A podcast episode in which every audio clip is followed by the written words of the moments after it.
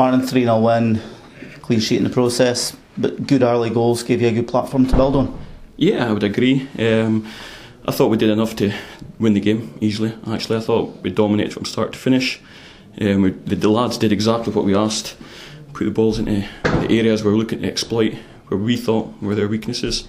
Um, and to be honest, to a man, I thought we were probably the best we've been since I've been here. Definitely, um, we fully deserved the three points. I think the last time we won a home game here, I think you were in opposition dugout with Keith.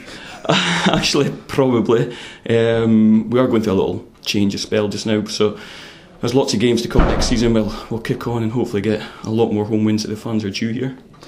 Again, free kick after three minutes, but great placement from Gary to put it in the top corner. Yeah, I think so. I think that goal was coming. Um, we are all over him from the start, actually.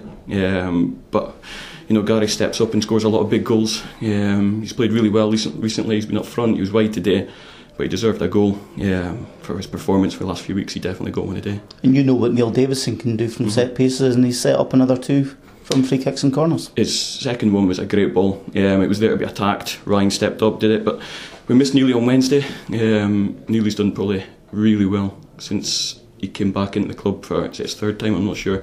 Um, but yeah, you know what Neely brings. He gives you an energy and he gives you a decent left foot, which we, we missed on Wednesday night, but thankfully we got it today getting a bit of a scramble for the second one, but Kame's came up with a number of goals since he signed. Yeah, there's a few boys are claiming that McGoo's actually thrown his name in the hat, saying he got a touch.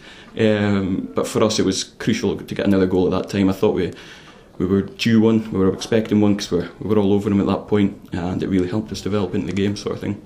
Change the systems looked very good defensively for you as well. I think Ryan McCritchie over the last mm-hmm. few games has looked solid at the back. I would totally agree. Um, I was half of the team talk at half time that the back four we looked solid. Um, it didn't look like we were going to concede today really at any point. Um, Ryan's coming obviously on loan from Calais, but he's a proper centre half. He's a he's a leader. He's a young lad. You forget he's only 18, I think. Um, but he's really steadied the ship for us massively. Um, and going forward, he's, he's going to be a really good player. So hopefully we can keep him and keep him that way. And certainly, the way you've set things out, you've mm-hmm. got the bodies in front of that defence that give them a lot of protection too. I would totally agree. I think most of our really good players are attacking players. Um, obviously, you know, games don't lie. We need to shore it up at the back a wee bit.